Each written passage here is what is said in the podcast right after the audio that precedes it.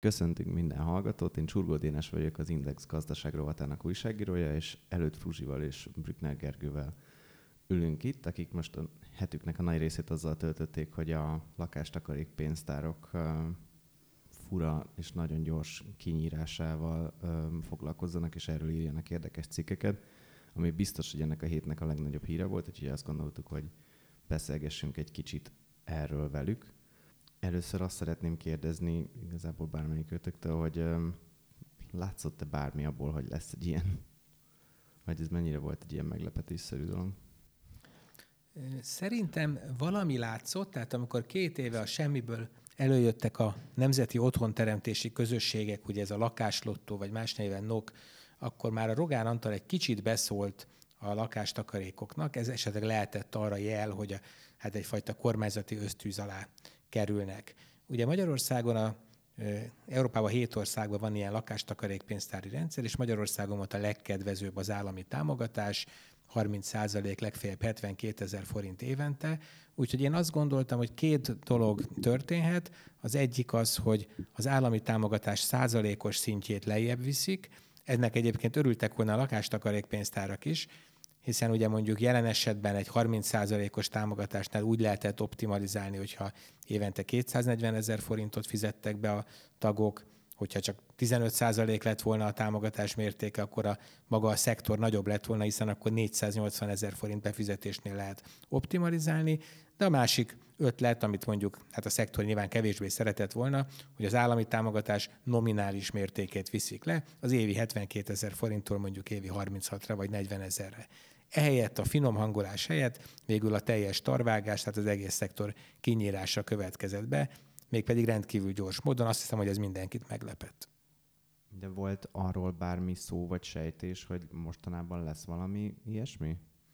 Hozzám ez nem jutott el. Ugye amikor megtörtént az az információ, hogy, hogy hát a Bánki Erik törvénymódosító javaslatával ez egy nagyon gyors folyamat lehet, akkor megpróbáltam végig hívogatni a szektor képviselőit, akkor már hallottam olyan információkat, hogy háttérbeszélgetésen különböző kritikák fogalmazottak meg.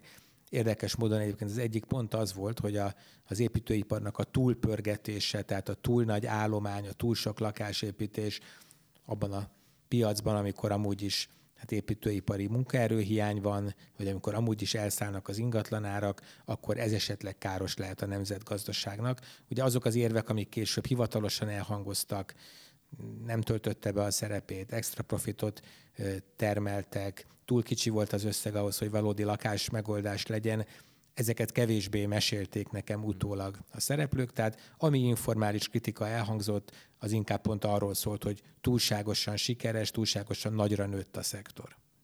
Ruzsi, te voltál az, aki ezt hétfőn reggel elkaptad ezt a, ezt a hírt, az, az honnan jött, vagy, vagy ezt, hogy, hogy futott ez az egészben? Ezt küldték nekünk igazából valaki, aki, aki először észrevette, az a rovatvezetőnknek gyorsan továbbította, hogy hogy ez micsoda, és hogy, és hogy tényleg kinyírják-e, nézzünk rá mi is. És akkor megnéztük, és arra jutottunk, hogy igen, ez elég egyértelműen meg volt írva az indoklásban. Ja, de ez ott magát az ilyen a szöveget. Uh-huh. A törvény módosítónak a, a szövege az felkerült a parlament.hu-ra hétfőn, és akkor azt ott kiszúrta valaki, és küldte nekünk. Azt, azt elmondott, hogy abban kb. mi volt, vagy ez hogy nézett ki? Hát az indoklásból derült ki végül is az, amit azóta is több fórumon mondtak a kormány képviselői, hogy szerintük ez valójában a bankoknak érte meg jobban, és kevésbé a lakosságnak, illetve az ő lakáspolitikai céljaikkal nem találkozik a, az elképzelés. Az ő lakáspolitikai céljukat egyébként kb. annyiban lehet összefoglalni, hogy nagyon sok lakás épüljön, minél több, új lakás, és a, az LTP az, az nem, nem kifejezetten erre ment rá. Úgyhogy úgy döntöttek, hogy a, hogy a csokot szeretnék sokkal jobban támogatni, még a mostani szintnél is. Azt elmondjuk egy kicsit, hogy mi volt ennek a lakástakarék pénztárnak az ilyen lényege, meg, a, meg hogy miért volt ez olyan baromi népszerű? Mert hogy amúgy nagyon népszerű volt ez, hogy tudni lehetett, hogy a lakosság 13%-ának, majdnem 13%-ának volt ilyenje, de hogy ez miért, miért volt ilyen szuper? Igen, ez egy olyan összetett előtakarékossági öngondoskodási program volt, aminek van egy fázisa, mondjuk példánkban legyen ez négy év, amíg a megtakarító már tudja, hogy van egy lakás célja, és emiatt felhalmoz. Tehát egyfajta betét befizetés szerűen a lakástakarékpénztárnak befizet havonta egy adott összeget, és az állam ezt egy támogatással kiegészíti. Ettől vált az egész program egyébként rendkívül népszerűvé, gyakorlatilag ingyen pénzt osztottak ebben a programban, és ugye hát, ahogy a mondás mondja, ahol ingyen osztják a krumplit, oda zsákkal kell menni, tehát valóban nagyon sokan részt vettek ebben a programban. A programnak a következő fázisa az egy fordulat, amikor már nem betétet, nem megtakarítást halmoz föl a, a lakástakarékpénztár ügyfele, hanem hitelt vehet föl a lakástakarékpénztártól.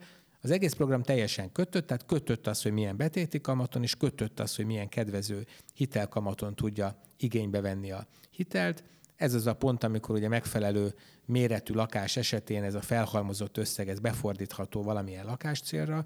Ugye az egy külön hasznos eleme volt a, a lakástakarékpénztárak rendszerének, hogy ez volt az egyetlen program, ami lakás felújításra is jól hasznosítható volt, tehát nem csak új lakásépítésre, és mivel úgy volt kialakítva a program, hogy különböző magánszemélyek LTP-jei összevonhatóak, akkor tudott ez egy valódi lakhatási megoldást eredményezni, ha mondjuk egy családban 5-6 közvetlen rokon összeállt, és akkor már kialakítható volt egy olyan struktúra, ami akár érdemi segítséget jelentett egy lakásvásárlásnál. Tehát magát a népszerűséget egyértelműen az állami támogatás okozta, ugye egy évben 72 ezer forint, négy évben akkor ugye 288 ezer forint ingyen pénz járt a rendszerrel, ez mindenképpen egy olyan segítség, amit ugye multiplikálni is lehetett, tehát ha több családtag vette igénybe, akkor annyiszor 288 ezer forintot lehetett az államtól kapni, és amúgy is nagyjából kedvezően volt összerakva a rendszer. Egy nagyon kiszámítható és egyértelműen kockázatmentes, kockázatmentes, de a kockázatmentes hozam feletti megtérülést jelentett. Ugye már említettük, hogy mik voltak kb. ezek az ilyen kormányzati érvek a, ennek a támogatás visszavonására, de hogy, hogy ezek szerintetek mennyiben állnak meg, vagy ezek mennyiben jogosak ezek a kritikák? Abban igaza van a kormánynak, hogy ha azt akarják, hogy lakások épüljenek, akkor ez arra nem volt igazán jó, mert én olvastam egy ilyen statisztikát a tavalyi évről, azt hiszem, hogy az OTP-nél 74%-a az ügyfeleknek valóban felújításra vette fel ezt az összeget. Úgyhogy ez nem, nem találkozik ezzel, a, ezzel az építőipari céllal, amit a kormány szeretne elérni. Viszont azt fontos megemlíteni, hogy, hogy ez egyáltalán nem volt baj igazából, hogy felújításra is lehetett valamilyen pénzt kapni az államtól, mert Magyarországon nagyon elavult a lakásállomány. És azt hiszem, hogy körülbelül 200 ezer lakás szorul jelenleg felújításra, amire nagyon sok embernek nincsen pénze önerőből. Úgyhogy ezért az erősen vitatható, viszont ami valamennyire jó hírnek tűnik, hogy a, a mai kormányinfo alapján a, a csokot olyan irányba tervezik bővíteni, hogy, hogy ezt is lehessen majd felújításra használni, viszont a, a, a jogosultak köréről még mindig nem tudunk semmit, hogy ez bővülhet-e vagy sem. De hogyha már itt a csok előkerült, akkor azt, azt elmondod, hogy hogy mi igazából a különbség a csok meg az LTP között, mert hogy az egész ilyen kormányzati narratívában az volt, hogy ne, ne ezt a lakástakarék pénztárat, hanem vegyenek inkább fel az emberek csokot, de hogyha én jól értem, akkor ez a kettő valójában meglehetősen különböző azon kívül, hogy mind a kettő egy ilyen lakhatási támogatás, és ja, hogy mind a kettő ilyen pénz. Hát az elsőleges különbség, hogy a, a lakástakarék az egy ilyen öngondoskodást ösztönző forma volt, a csok az viszont egy tulajdonképpen egy teljes egészében ingyen pénz, ez egy kedvezmény, egy állami támogatás. Főleg a három gyerekeseket támogatják nagyon, és főleg akkor, hogyha ők új építésű lakást vesznek, vagy új házat húznak fel a, a lakástakarékpénztár az, az semmilyen szinten nem kötődött a családi állapothoz, sem ahhoz, hogy valaki házas sem ahhoz, hogy van egy gyereke, sem ahhoz, hogy hány éves az illető. Úgyhogy ez, ezt összesen lehet hasonlítani, a, a, az érintettek köre az, az sokkal, sokkal szűkebb a csak esetében. A, a, a pénzintézetek részét pedig, a, amit a kormány szinten felhozott érvként, az a banki extra profitot, az pedig a Brüki szerintem jobban el tudja mondani. Ja, igen, ez egy ilyen, ezt, bocsánat, csak hogy még a Gulyás Gergely a mai kormányinfón is ugye azt mondta, hogy aki, aki támadja azt, hogy a, hogy a kormány az így kiúzta a szőnyeget a, a lakástakarék pénztárak alól, az csak így a bankoknak az érdekeit védi. Valóban igaz, hogy a bankok jól kerestek ezzel. Ugye a A, a lényeg szerintem az, hogy ezt egy hosszú távú életciklusszerű időszakban érdemes nézni. Tehát azok a bankok, ugye összesen négyen működtettek lakást, takarékpénztárt, ebből ketten már nagyon régen indultak a Fundamenta meg az OTP, hát ők elég rendesen tőkét emeltek, befektették a tulajdonos pénzét, hogy aztán egy későbbi szakaszban jól keressenek. Valóban jól kerestek, tehát a Fundamenta tavaly 6,4 milliárd forint adózott eredményt ért el az OTP 2,4 milliárdot, ha jól mondom, de azt mindesetre biztosan emlékszem, hogy megnéztük, hogy ketten együtt az elmúlt tíz évben adózás előtt egy olyan 90 milliárd forint nyereséget értek el. Csak nagyon fontos azt hangsúlyozni, hogy hát volt egy, egy, egy nagyon intenzív befektetési periódus is, tehát olyan sok pénzt még nem vittek el a rendszerből, osztalékot még sokat nem vettek föl, de valóban sok érték képződött. Ugye maga a pénzügyi modell a bank szempontjából hát talán négy elemet tartalmaz. Ugye bevétel abból van, amit a kihelyezett hitelek után kamatot fizetnek a, a tagok, illetve abból az összegyűjtött betétet állampapírban tartja a lakástakarékpénztár, ez is természetesen kamatot fial.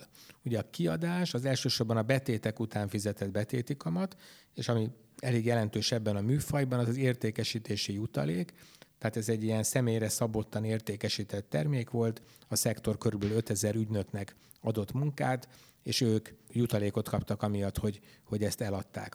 Ha nagyon komplexen megnézzünk mondjuk egy szerződést élethosszig tartó ciklusban, akkor azt lehet mondani, hogy a a lakástakarékpénztárak körülbelül annyit kerestek vele, mint a Magyar Nemzeti Bank által ajánlott úgynevezett fogyasztóbarát jelzálog hitelekkel a bankok, ugye ott is meghatározott ajánlott kamatsávok vannak, tehát azt nem lehet mondani, hogy extra profitot értek volna el egy adott ügyfélen, viszont olyan magas volument, ugye kevesen csinálták, és nagyon vonzó volt az állami támogatás miatt az ügyfeleknek, hangsúlyozottan az ügyfeleknek és nem a bankoknak, emiatt nagyon nagy volumen volt, és a méretgazdaságosság az mindig a banküzletben a legfontosabb, tehát olyan szempontból a kormányzati érvelés jogos, hogy valóban az állami támogatás miatt kerestek sokat a bankok, de az fontos hangsúlyozni, hogy nem náluk csapódott le az állami támogatás, akik igazán jól jártak vele, akik az ingyen pénzt kapták, azok a magyar állampolgárok, csak mivel a magyar állampolgároknak ez annyira vonzó volt, ezért olyan sokan csinálták, hogy a, a nagy méret miatt a bankok is jól kerestek.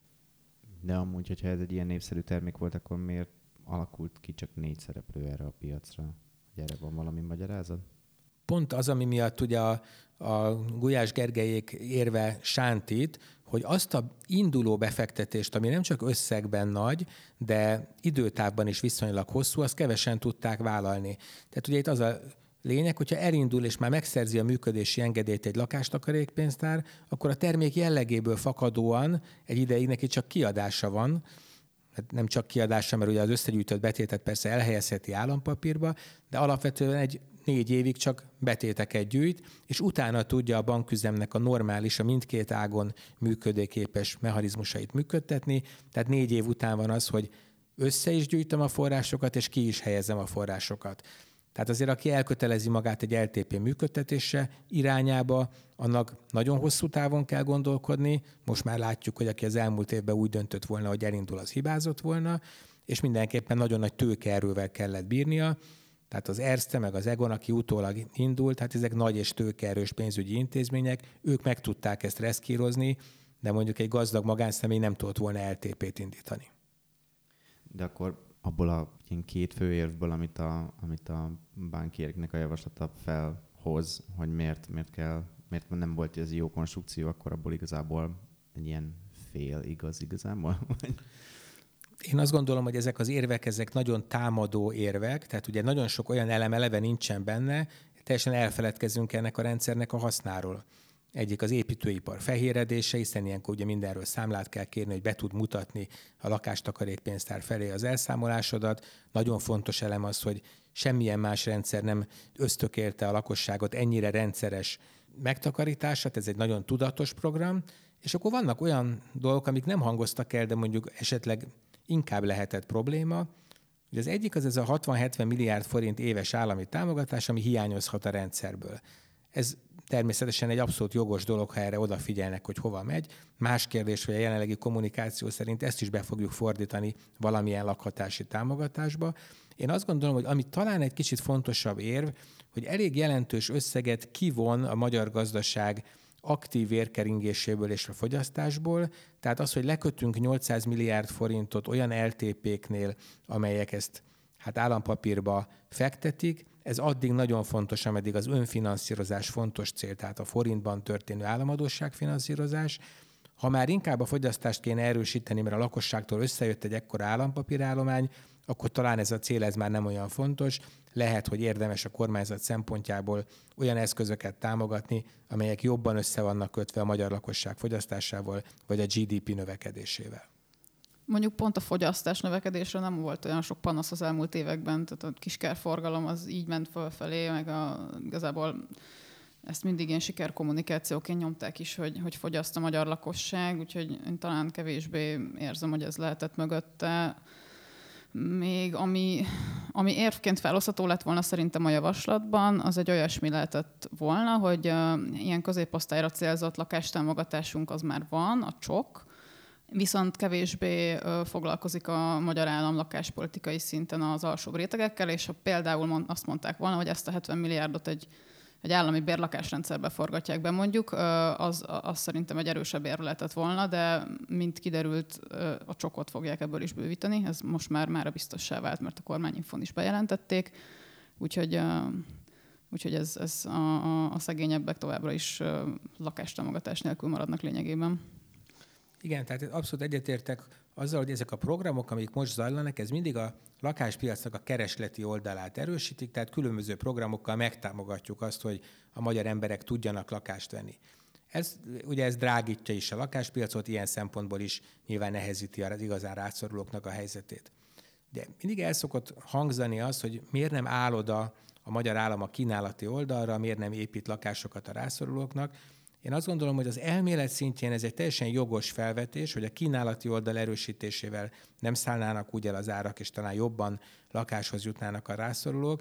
Csak amíg nem látjuk az ilyen programokat, addig talán nem jut annyira eszünkbe az ilyeneknek az igazi rákfenéje, hogy abban a magyar közegben, amikor mondjuk az építőipari megbízásokat, legyen szó útépítésről, csatornáról, magasépítőiparról, koncentráltan mindig csókos cégek nyerik, ha elindulna egy tömeges állami hátterű lakásépítés, akkor valószínűleg ott is előjönne az a hatékonysági probléma, hogy valóban a legjobbak, vagy inkább a legnagyobb politikai hátszéllel rendelkezők építenek. Tehát az állami programoknál mindig van egyfajta ilyen, hát egy ilyen sajnos egy ilyen negatív esély. Ebben a programban az viszonylag jó volt, hogy talán ennél volt a legjobban hát politika mentesen kialakítva a rendszer, mert az, hogy ebből egyedi kicsi megbízások lettek, tehát a, LTP-s lakásfelújításnak, vagy az LTP-s építkezésnek nem nagyon volt koncentrált államilag támogatott szereplője. Természetesen minden programnál különböző visszásságok tudnak felmerülni. Én azért alapvetően azt gondolom, hogy az LTP egy kicsit politikailag is elvérzett, hiszen a csok lehet, hogy nem gazdasági sikertörténet, bár részben az is, de mindenképpen egy szavazatgyűjtő, egy olyan egy népszerű intézkedés, hiszen sokakon segít annoknál azt gondolom, hogy inkább NER közeli politikai vagy üzletpolitikai szempontok lehetnek, de az LTP-nek hát se a sikerfaktorát, se az anyagi előnyeit nem a kormányzathoz közeli üzletemberek aratták le, meg nem a kormányzatnál csapódott le szavazatként. Nem akarok egyértelműen politikai motivumokat találni ennél a drasztikus intézkedésnél, de azért azt hiszem, hogy ez is fontos, hogy nem volt igazi mentora ennek a programnak a politikán belül. Még, még a kínálati oldalhoz annyit, hogy igen, ez tök igaz, hogy uh, hogyha épít, nagyszabású állami építkezések kezdődnek, akkor ott ez a klientúra építés megint előtérbe kerülhet, de Magyarországon jelenleg az a helyzet, hogy még mindig azért van egy olyan méretű egyrészt önkormányzati lakásállomány, amit rendre inkább hagynak lerohadni, csak azért, hogy utána kiköltöztessék onnan az embereket, ledózerolják és építsenek a helyére egy, egy házat ingatlan befektetők. Ezekkel is lehetne kezdeni valamit építkezések nélkül, illetve a Nemzeti Eszközkezelő birtokában is iszonyatos mennyiségű ingatlan halmozódott fel, amit szintén be lehetne vonni egy ilyen szociálisabb bérleti programba akár, úgyhogy de amúgy ez csak egy zárójel, mehetünk tovább. Beszéljünk egy kicsit arról, ahogy ezt a, ezt a törvénymódosítást így átverték, mert ez szerintem talán egy ilyen NER rekord, talán ilyen, ilyen gyorsan még nem hoztak törvényt Magyarországon. Ugye hétfő délelőtt benyújtották, kedden megszavazták, és még aznap este ugye megjelent a, a magyar közlönyben, tehát egy szerda reggeltől már, már érvényes az, hogy nincs állami támogatás. hogy, hogy szerintetek mi, miért kellett ezt ilyen gyorsan átverni? Ami azért is érdekes, mert hogy ugye ez az ilyen kivételes eljárás, vagy mi ennek a neve, amivel, amivel ilyen borzasztó gyorsan át lehetett nyomni a parlamenten ezt a törvénymódosítást. És ugye ez egy olyan kártya, amit azt hiszem, hogy ilyen egy évben így négyszer játszhat el egy párt, hogy egy ilyen fontos erőforrást használtak fel arra, hogy ezt egy kicsinálják, hogy ezt miért kellett ennyire gyorsan beszántani. Hát én azt tippelném, hogy azért, mert szerették volna minimalizálni azt az időt, ameddig még az emberek elmehetnek szerződéseket kötni. De ez csak egy ilyen elsőre, ami eszembe jut dolog, mert hogy tényleg az van, hogy, hogy nagyon durva roham indult el, amikor bejelentették, és hogyha mondjuk ez az időszak nem két nap lett volna, hanem mondjuk három hét, akkor valószínűleg nagyon sok szerződés született volna még ebben az időszakban. Abszolút én is ezt gondolom, tehát a, a két nap alatt, és ez egy tip lesz, de én azt beszélgetve piaci szereplőkkel azt gondolom, hogy egy három havi átlagos állományt sikerült megkötnie a, a rendszernek, tehát mindenki, aki, aki dilemmázott ezen, az gyorsan előrehozta ezt a döntését. Bizonyos szempontból ugye ez egy kódolt végkielégítés is a lakástakarékok értékesítésében dolgozóknak, tehát hogyha két nap alatt hát mondjuk be tudják szedni átlagosan három havi értékesítésüknek a jutalékát, akkor itt volt egyfajta ilyen nagy végső roham, ami számukra is jól érvényesült. Tehát alapvetően valami ilyesmit gondolok. Nekem mindig az a példám az ilyen rapid intézkedésekre, mint a, a malévnek a bezárása. Tehát ugye, ha a malév, ugye sokan dühöngtek, hogy hogy lehet az, hogy előző nap én még vettem öt hónappal korábban a milánói járatra egy egyet, és senki nem szólt, hogy másnap bedől a légitársaság, de nyilván, hogyha előtte elindult volna az az információ, hogy nagyon már nem érdemes hosszú távra vásárolni, akkor abban a percben bizalomvesztés miatt bedőlt volna.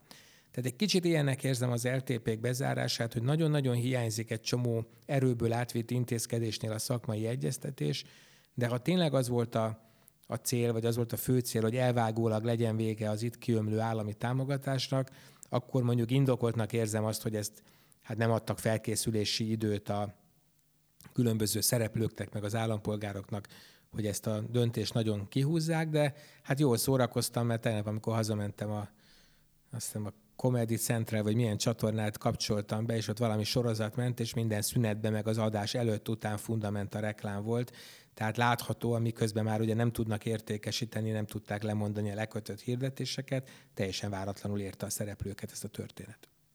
Én, meg, én hallottam, hogy volt egy kollégám, aki mondta, hogy, hogy neki ilyen barátai ilyen be, már megbeszélt ilyen programokat mondtak le, hogy mondván, hogy bocs, de, de muszáj menni, menni LTP-t kötni, úgyhogy, úgyhogy most én minden program sztornó, meg Fruzsi, te ezt a saját szemeddel láttad ezt a rohamot, mert te voltál bankfiókban, hogy ez igen, mennyire én... volt ijesztő.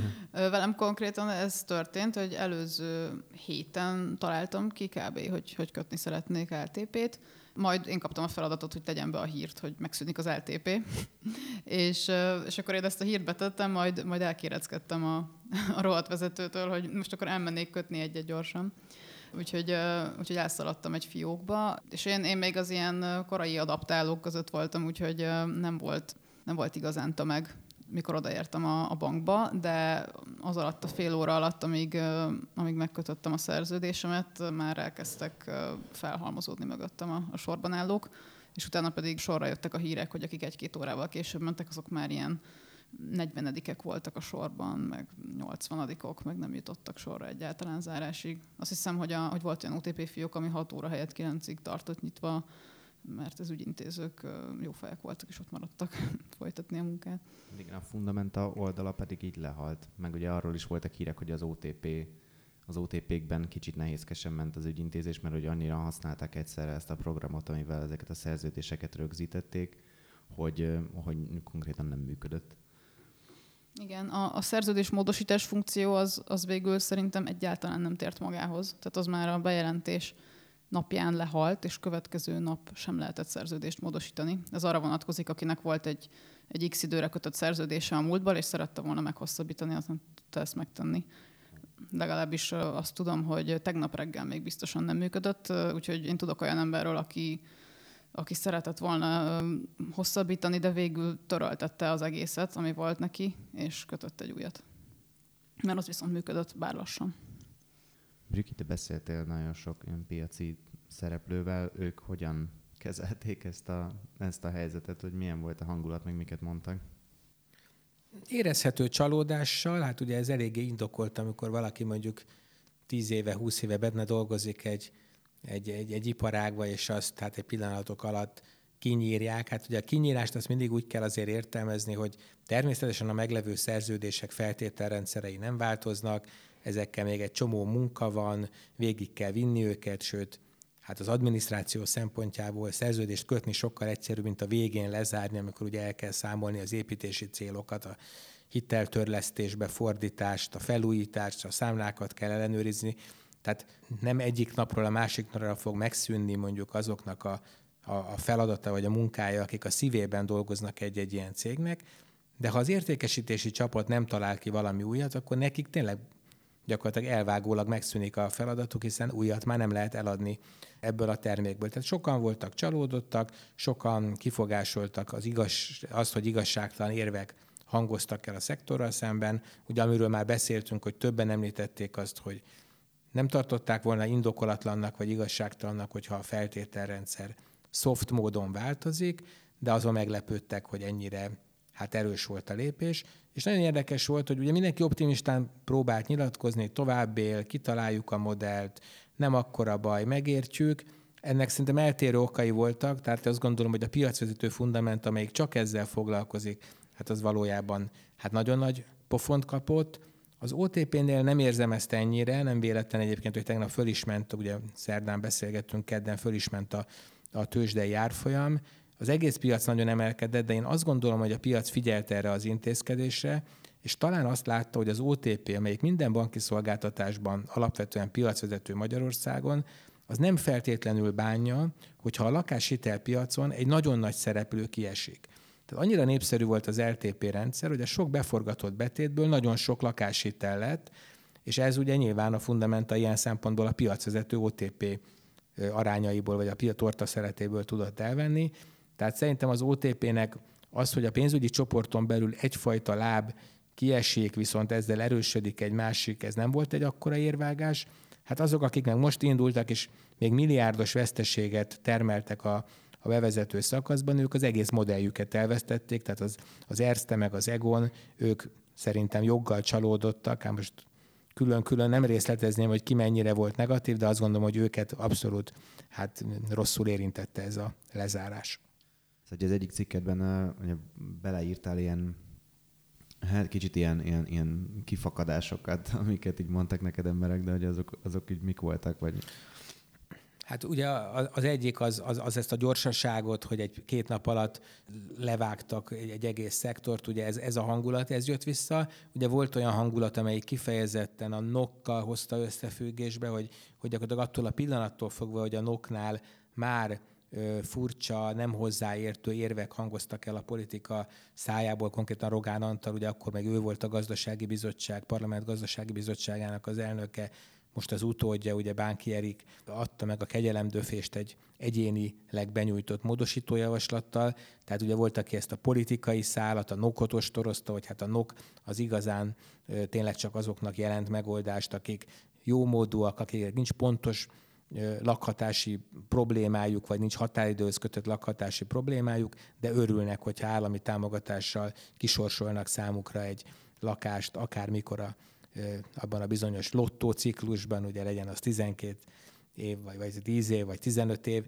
Tehát ezek, ezek olyan keserű szavak voltak, amelyek ugye elsősorban a politikát kárhoztatták, Hát ezt ki mást is lehet kárhoztatni, amikor ez egy politika által meghozott döntés volt. Az más kérdés, hogy most megfelelő költségvetési felelősséggel, vagy valódan valami fajta kevésbé nemes politikai szándék vezette, egyértelműen csalódott volt a szektor, hát ez, ez, ez nem is vitás. Fruzsia, az ilyen olvasóktól tőlük milyen ilyen kérdések érkeztek, vagy mi volt az ilyen leggyakrabban elhangzó olyan problémafelvetés?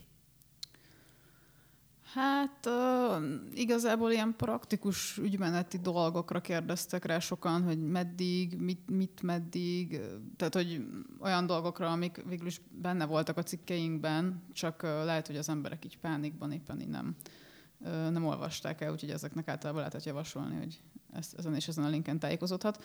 Illetve még volt egy ilyen uh, fajta hozzáállás, amit több helyen is, uh, is tapasztaltam, hogy az emberek elkezdték a magánnyugdíj pénztárak államosításával egy lapon emlegetni a, a dolgot, hogy, hogy na igen, most a kormány azt mondja, hogy az eddigi szerződéseket az békén hagyja, meg megadja az állami támogatást, de mi van, ha mégsem, és majd gondolnak egyet, és kitalálják, hogy, hogy mégsem adnak vagy állami támogatást, vagy adott esetben valamilyen formában benyúlják az egészet. Ezeket én abszolút nem tartom reálisnak, mert a két szituáció az teljesen teljesen más a Manyup meg, a, meg az, az LTP esetében, úgyhogy ezt bele is írtuk egyébként a, a tegnap megjelent cikkünkbe, ahol az ilyen egyből felmerülő kérdéseket próbáltuk megválaszolni, hogy valószínűleg ettől, ettől azért nem kell tartania senkinek. Meg sok kérdés volt még a, az ilyen társas házakkal kapcsolatban, de hogy ott mi volt a mi volt a felvetés, vagy mi volt a probléma? Nagyon sok társasház használta a konstrukciót, nem csak egyének tudtak LTP-t kötni, hanem a társasházak is tudták ezt a felújítási alapjukba beforgatni.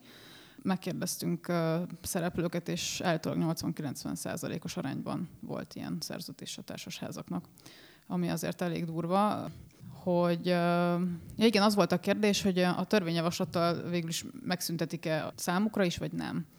És uh, itt, a, itt a Brüki beszélt uh, emberekkel erről, úgyhogy szerintem ezt ő autentikusabban tudja visszaadni, hogy ezzel kapcsolatban milyen kérdések merültek fel.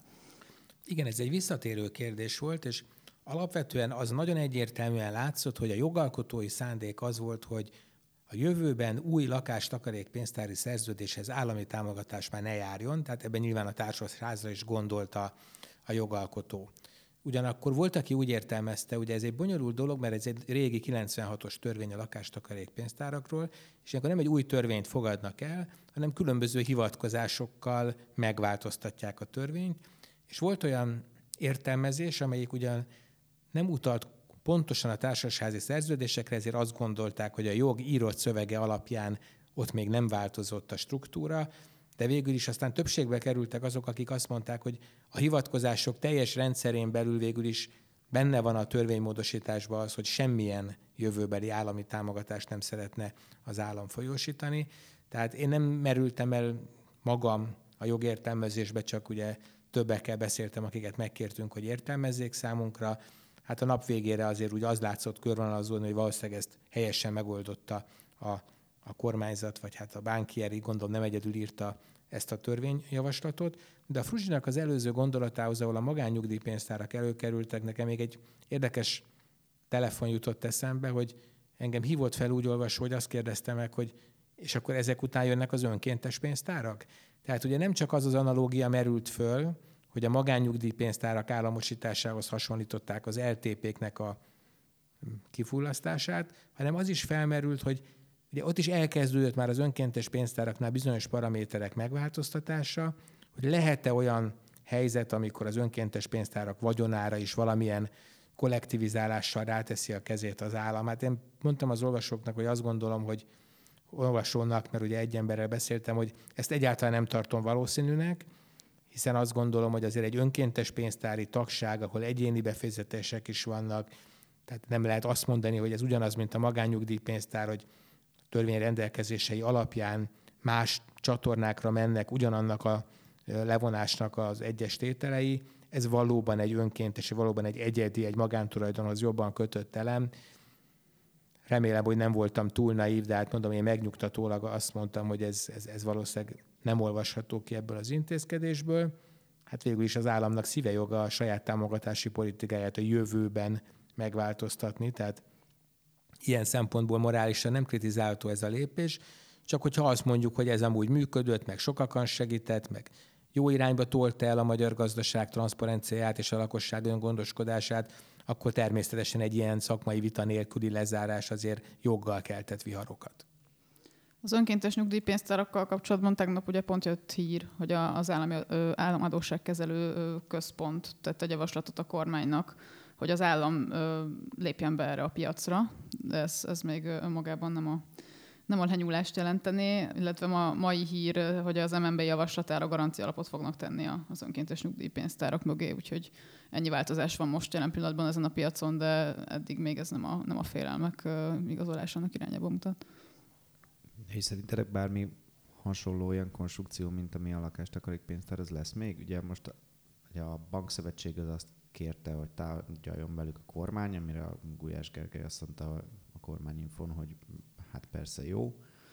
Meg ugye azt, azt többen is mondták nekünk ilyen szakemberek, hogy, hogy ugye egy csomó olyan, olyan igényt nem, nem fog ezután az állam semmilyen formában, se, se az állam, se így igazából a piac kielégíteni, amiket az LTP kielégített, tehát hogy lesz még valami ilyesmi.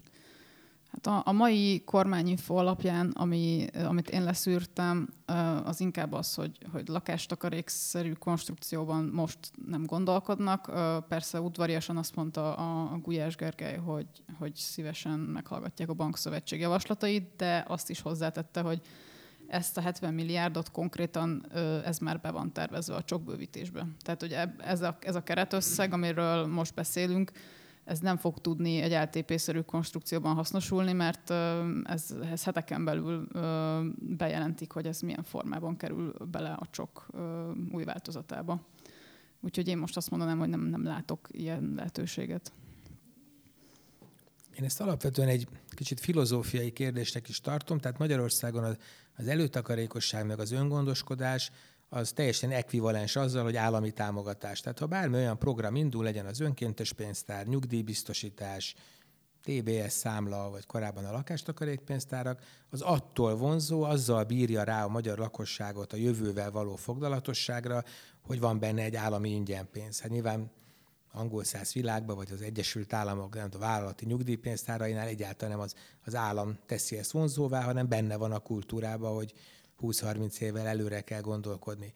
Nem gondolom azt, hogy, hogy baj, hogy az állam ezt megpróbálja ösztönözni, az talán rossz, hogyha teljesen egyben mosódik az, hogy csak azért foglalkoznak az emberek ugye a hosszú távú pénzügyi biztonságukkal, mert, mert azzal egy kicsit keresnek is.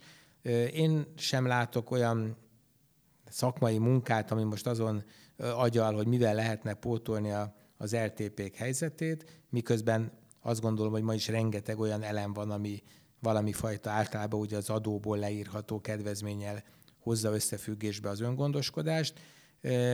Azt hiszem, hogy talán az is nagy eredmény, hogyha a meglévő elemek azok, azok megmaradnak, vagy vonzóbbá válnak. Az LTP-k hatalmas lakossági érdeklődést váltottak ki, tehát valahova azt gondolom, hogy akár ez a öngondoskodási hajlam, akár ez a pénzösszeg valahova menni fog, tehát már pusztán azzal erősödik a többi öngondoskodási forma, hogy az LTP-k kiesnek a piacról, hogy kell-e valami fajta új, konkrét, dedikált történet, amire a Bankszövetség is utalt, vagy az AKK is jelzést adott, nem tudom, én azt gondolom, hogy lehet, hogy nem kell, de hát ez egy személyes vélemény csak.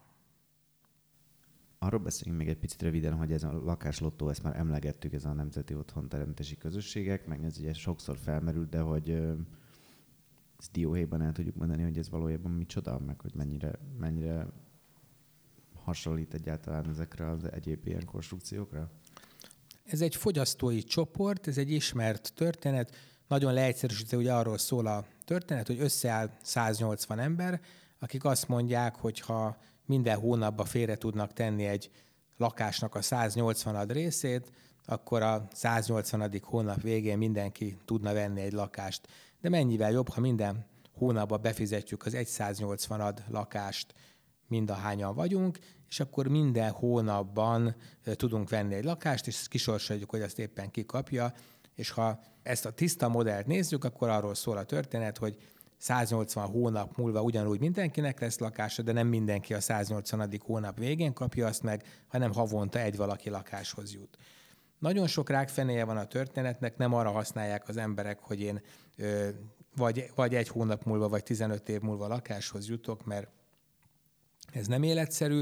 Az, aki mondjuk akar kedvezményesen, mert ehhez is jár persze állami támogatás, aki kedvezményesen állami segítséggel akar egy újabb lakást venni, annak ez egy nagyon jól hasznosítható program, kifejezetten a gazdagok tudnak élni vele, és van egy rakás problémája, ami részben ilyen motivációs, hogy aki már lakáshoz jutott, természetesen megvannak a biztosítékai annak, hogy ő, ő hogyan fizessen a későbbiekben is, de azért valójában ugye már akkor hát tulajdonossá válik, van egy olyan, hát nem potyautas stratégia, ezt talán nem mondanám, de előfinanszírozással, tehát előrébb lehet kerülni a rangsorba, és nagyon erősen arra ösztökél a rendszer, hogy te minden áron előbb jussál lakáshoz, mint más.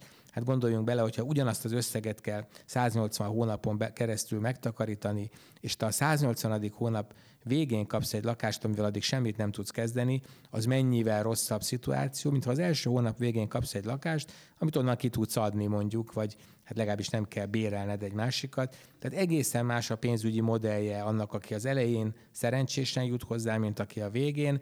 Összetett és bonyolult a struktúra, azt gondolom, hogy egy egy, egy jópofa játék, meg meggyőzően el lehet mondani ugye a bevezető mondataimmal, hogy miért éri meg a rendszer mindenki számára, de valójában ez egy olyan struktúra, amit a nagyértékű tárgyaknál legyen, az mondjuk egy ingatlan, Nyugat-Európában már rég betiltottak, tehát ezt egyáltalán nem használják.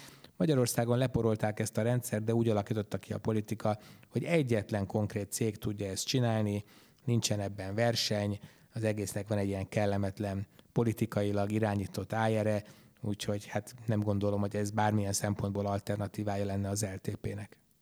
És a nokból egyébként új lakást lehet csak ráadásul venni, tehát még azért ez is ott van. Új építésű? Igen, tehát az, az, a, a piac az még mindig használt irányába dől, tehát hogy ez, ez ilyen szempontból is kedvezőtlen, meg a kockázatossága is egy ilyen ismeretlen, kezdve azzal, hogy hogy nem esik betétbiztosítás vagy befektetési védelem alá, ellentétben az LTP-kkel. Tehát, hogy ez, ez igazából tényleg így sok sebből vérzik ez az egész konstrukció. Azt lehet tudni, hogy ezt um, egyáltalán hányan vannak ebben benne, mert ezt csak annyit tudok, ahogy így olvastam, megírtam ezeket a cikkeket, hogy nem túlzottan népszerű, és hogy lehet, hogy ezt szeretné a kormány, vagy a bánkierik, vagy bárki, nem tudom, így népszerűsíteni. De hogy ezt lehet tudni, hogy ebben ez hány embert érint, vagy. Én nekem egészen százszázalékos információm erről nincsen, azt tudom, hogy elindult már. Ha jól emlékszem, akkor, de ez, ez fenntartom a tévedés jogát, én azt gondolom, hogy egy darab 180 hónapos, 180 taggal induló NOK az elindult, tehát hogyha ez az információ a végállomás, akkor ugye 180-an vannak egyenlőre benne, kétféle konstrukció lehetséges, van egy 120 hónapos 120 embernek, meg egy 180 hónapos 180 embernek. Amikor én erről olvastam, hogy az első elindult, akkor már arról volt szó, hogy hamarosan lesz folytatás, összeállhat a következő. Gyakorlatilag ugye egyetlen szereplőnek a bejelentéseit, ennek a bizonyos centralnoknak a bejelentéseit kell követni. Azt hiszem, hogy talán egy ilyen lakáslottó indult el eddig. Még arról akarok kérdezni benneteket, hogy hogy ugye mindig azt mondtuk, hogy most akkor ezzel kinyírták ezt a szektort, mármint hogy a kormány ezzel a lépéssel, de hogy konkrétan mi fog történni azokkal a cégekkel, amik ebben benne vannak, ugye ez a négy cégből egy van, amelyik ugye a Fundament, ami gyakorlatilag kizárólag ezzel foglalkozik, hogy, hogy most akkor ők becsukhatják a boltot, és köszönjük szépen, vagy most majd mi, mi lesz velük? Én azt gondolom, hogy nem, tehát ugye becsukni nem tudják a boltot, mert a, a kifutó szerződéseket azoknak a végéig kezelni kell. Ha találnak olyan üzleti modellt, és azért ezt nem zárom ki teljesen, hogy, hogy valamilyen metódussal mégis működik ez a konstrukció. Én úgy tudom, hogy Európában egyetlen országban, Horvátországban állami támogatás nélkül is működött, vagy működik lakástakarékpénztár, akkor természetesen valamilyen nyilván szűkített üzleti volumennel ez folytatható. Én azt tartom a legvalószínűbbnek, hogy gyakorlatilag azért már kimondták a halálos ítéletet ezekre a cégekre, ugye mondjuk az OTP-nél is, az OTP csoporton belül az OTP lakástakarékpénztár az egy, az egy külön cég, tehát körülbelül én ezt úgy képzelném el, mint egy olyan motivációt vesztett cég, ahol már ki van mondva, nem tudom, a végelszámolás, de néhány embert megfizetnek azért, hogy hát adminisztrációval, vagy nem tudom, csinálja a, a folyóügyeket.